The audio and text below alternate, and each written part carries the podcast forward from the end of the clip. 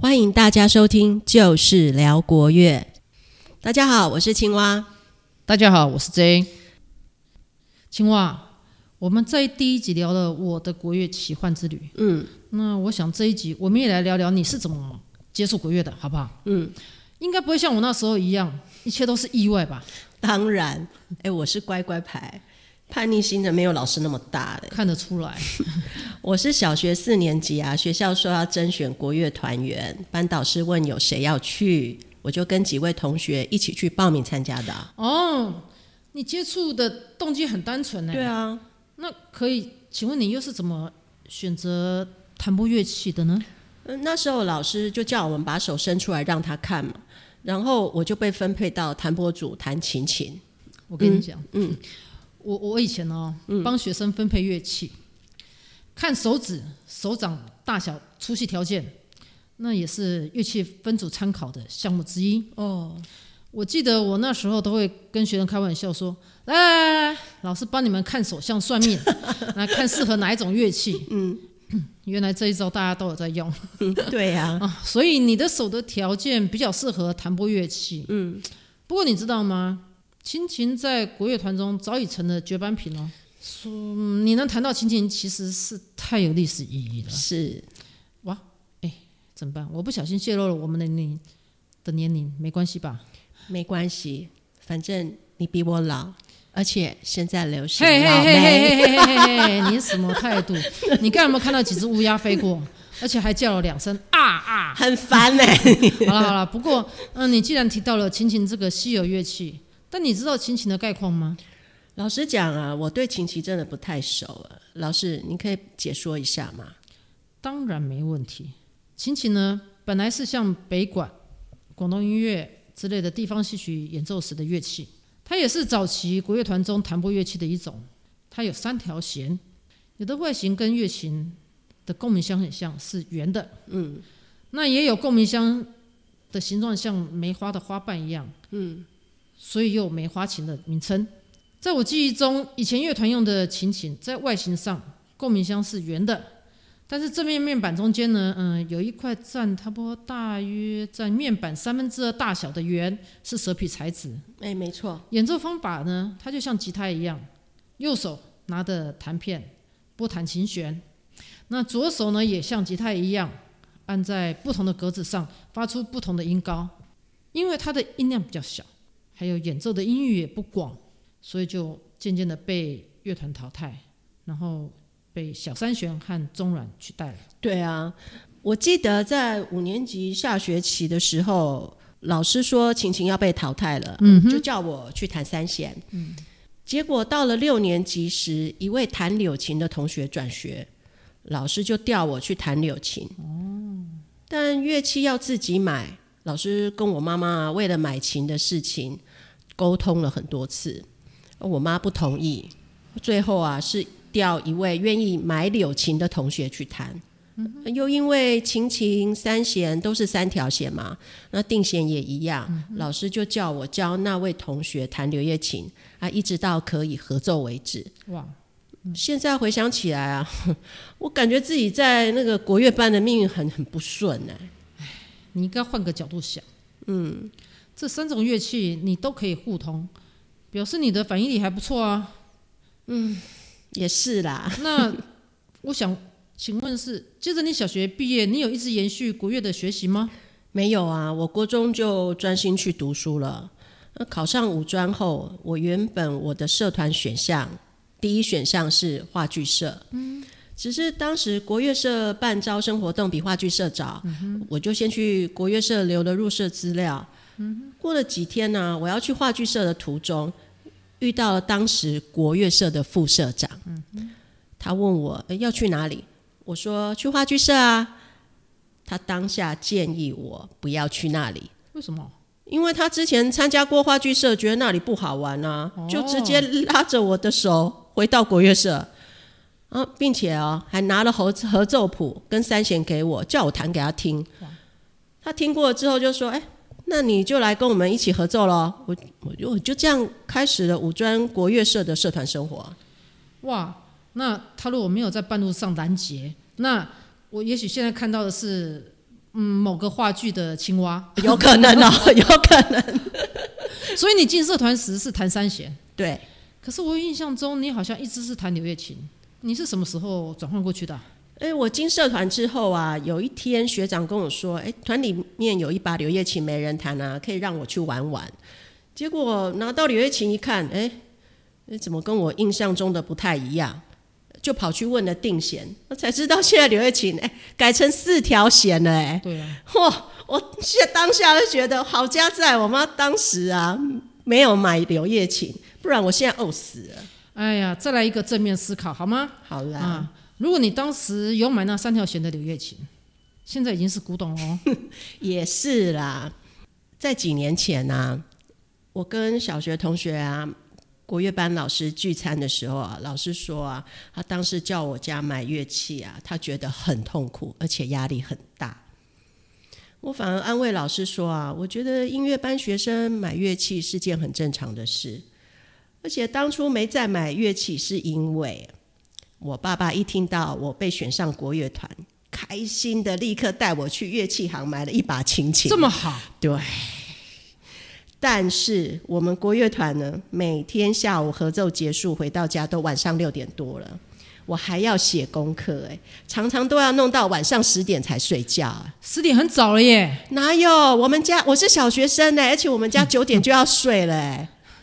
嗯，年代不同，我已好经忘记了。，对，嗯，再加上啊，我后来换成三弦嘛，琴琴就被拐在摆在柜子里，所以我妈妈一听到又要买乐器，当然是反对到底啊。当然，不过呢，到武装国乐社，我就变得很认真在练琴，还用自己的存款买了第一把柳叶琴，对我也是一种成就感哦另类的成就不错。嗯，对了，那你之前说你在五专毕业之后都没有再接触国乐，我觉得很奇怪，这和你在学校的时候的热忱差异蛮大的。那我们请问有什么特别的原因吗？首先，嗯我毕业之后就直接进入职场嘛，那有段时间都是借住亲戚家，那就算后来在外租屋，也去找了柳琴老师上个别课，但没多久也都停了，因为就没办法像在社团想练琴就练琴嘛。另外，当时我的工作是和业务相关，压力极大，每天都要承受很多的挫折感。记得刚毕业那两年啊呢、国乐社找我回去帮忙，学弟妹都把我捧上天了。当然的，可是回到现实工作上啊，我又觉得自己什么都不是，这样状况来回几次，心境那个落差太大了，我没有办法调试，就决定切断跟国乐社相关的人事物，专心在工作上冲刺，所以就消失了一段时间啊。哦，原来是这个样子的、哦。嗯，所以我就觉得好奇怪。嗯，确实哦，我跟你讲，呃，学乐器的人很大的困扰之一就是没有练习场地。嗯，尤其是学唢呐。我跟你啊讲，我记得以前有学生要练习唢呐，父母还必须带他到中正纪念堂广场去练习。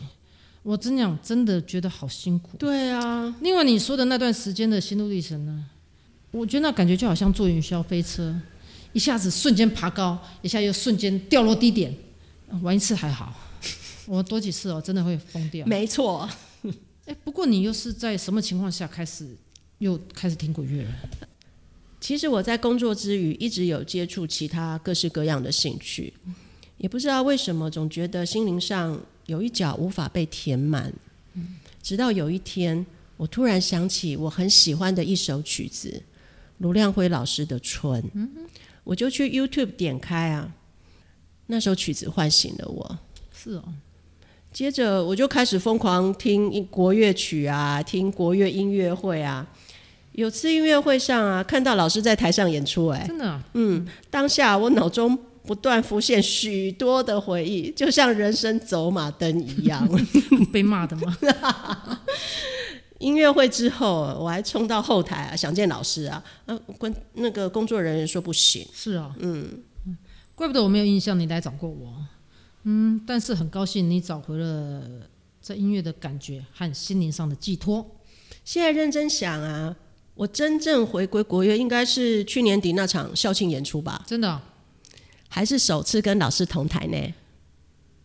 对耶，老师，你知道吗不？知道我可是拼了老命哎、啊， 因为第一周拿到谱啊，再把家中尘封已久的乐器拿出来处理，要等到要练了之后，发现我的手眼脑完全无法协调，尤其是手指快痛死了。想想以前呢、自己的手指在钢弦上这样划来划去，怎么都不会痛，现在根本不行了。到了第二周啊，开始有点起色，也是第一次合奏，我还事先花了三十分钟做手指暖身操啊、哇，那么认真哦，等到开始合奏时， 天哪，我完全跟不上乐团呢，只好把自己的羞耻心丢到一边，跟着学妹有一句没一句的弹。我有发现哦，第三周起，我的手指开始长茧了。嗯，合奏的时候呢，耳朵也慢慢打开，并听得出其他乐器的声音哦。虽然直到演出那天呢、 我都觉得自己弹的好烂哦。不过我还蛮感谢柳琴学妹在旁边教我陪我，不然我真的死定了。最重要的是啊，在这五周的练习，我发现我的心异常的平静，这还蛮神奇的。嗯，现在回想啊，那场音乐会也让我留下了非常深刻的印象哦。嗯，真的，嗯，我真的要感谢你们这些校友。其实真的也要蛮我蛮感动的啦，嗯，因为你们都那么多年没有碰乐器，但是为了一个使命，白天要上班，晚上在家里还要找地方和时间练琴，这种精神真的让我对你们肃然起 敬。至于你说你心里很平静，我应该是呃，你的情绪找到了一个出口。我记得我会跟准备考试的学生说，嗯、如果你读书读烦了、读累的时候呢，你你就去练个五分钟的乐器吧，因为在练乐器的时候，当下你的情绪还有心思都会转换到音乐里面去，你就会瞬间释放出一些压力，让你的细胞更活跃，然后你再去练书，一定会更有效率。没错。另外啊，我觉得啊，这次回来参与演出的过程， 也有很多让人怀念的部分，嗯、像合奏之后的聚餐啦，然后没有找我哦，嗯，不敢找你。嗯 演出前一天团练到晚上十点等等啊，对啊都好好累像回到学生时代音乐比赛前戏的 feel 哎、还有老师预备拍的呼吸， 以及排练过程中啊，我们没有演奏好，老师就停下来，那过不去的执着，我们大家都在赌啊，老师什么时候快疯了？会像学生时代一样对我们大发雷霆吗？但是老师都没有哎、反而对我们一百八十度大逆转，耐心的说没关系，大家继续加油。 这真是让我们一些人对老师的跌转变跌破眼镜。我后来才知道，你们都私底下在开赌盘，对，然后赌我会不会爆发。，对你害我少拿很多餐，哈，我跟你讲哦，你你不要这样想，嗯，毕竟我毕竟过那么二十多年，我也是有成长的，好不好？嗯，不会像以前那么的年轻气盛。以前那种这种状况，我大概就是翻桌子直接走 人。没错，你知道吗？记我记得演出当天呢、我还传简讯给我家人说啊，我要跟你们演出，有提到说每次团练没有一次人到齐的。嗯，哦，我说过的演奏法或要求的音色啊、音准啊，哒哒哒哒哒哒哒，都要反复的一遍又一遍的跟不同的人说。嗯，在以前呢、啊，哎，我好像早就丢谱走人了，对不 对？没错， 但是因为你们的热忱，真的和行动力，让我感觉你们已经尽力了。因为大家有的要加班，然后有的家里有小孩或干嘛之类的，所以我的想法也改变。嗯，只希望演出顺利，音乐呢不要断在台上就好。嗯， 哎，这是我跟我家人说的、哦。嗯，还好啊，大家帮忙，顺利演完了。呃虽然嗯，演出音乐有些瑕疵啦，但是唉，还算及格啊。不过皆大欢喜就好。对啦，最重要的是，你们真的让我看到事在人为，只要有心，没有做不到的。老师辛苦了。 不会啦，是不过呢，也因为这次演出啊，有学妹被你圈粉、真的哦欸嗯，她终于见识到什么叫做对音乐超级坚持到激进难搞的你这样状很难态。听呢、什么叫激进难搞哈、 那我我我是不是也来组一个粉丝团啊？可以 哦，今天听完了青蛙，它跟国乐的故事，真的，嗯，是每个人和国乐都有着不同的因缘际遇。我们下一集又会有什么样的内容呈现给大家呢？请大家共同期待与收听，同时也别忘了按下订阅，在底下留言，让我们可以知道你们的感想。照惯例，我们这周推荐的乐曲是青蛙刚刚提到的卢亮辉老师的《春》，底下有 YouTube 的连结。大家可以去点阅欣赏。谢谢，拜拜。拜拜。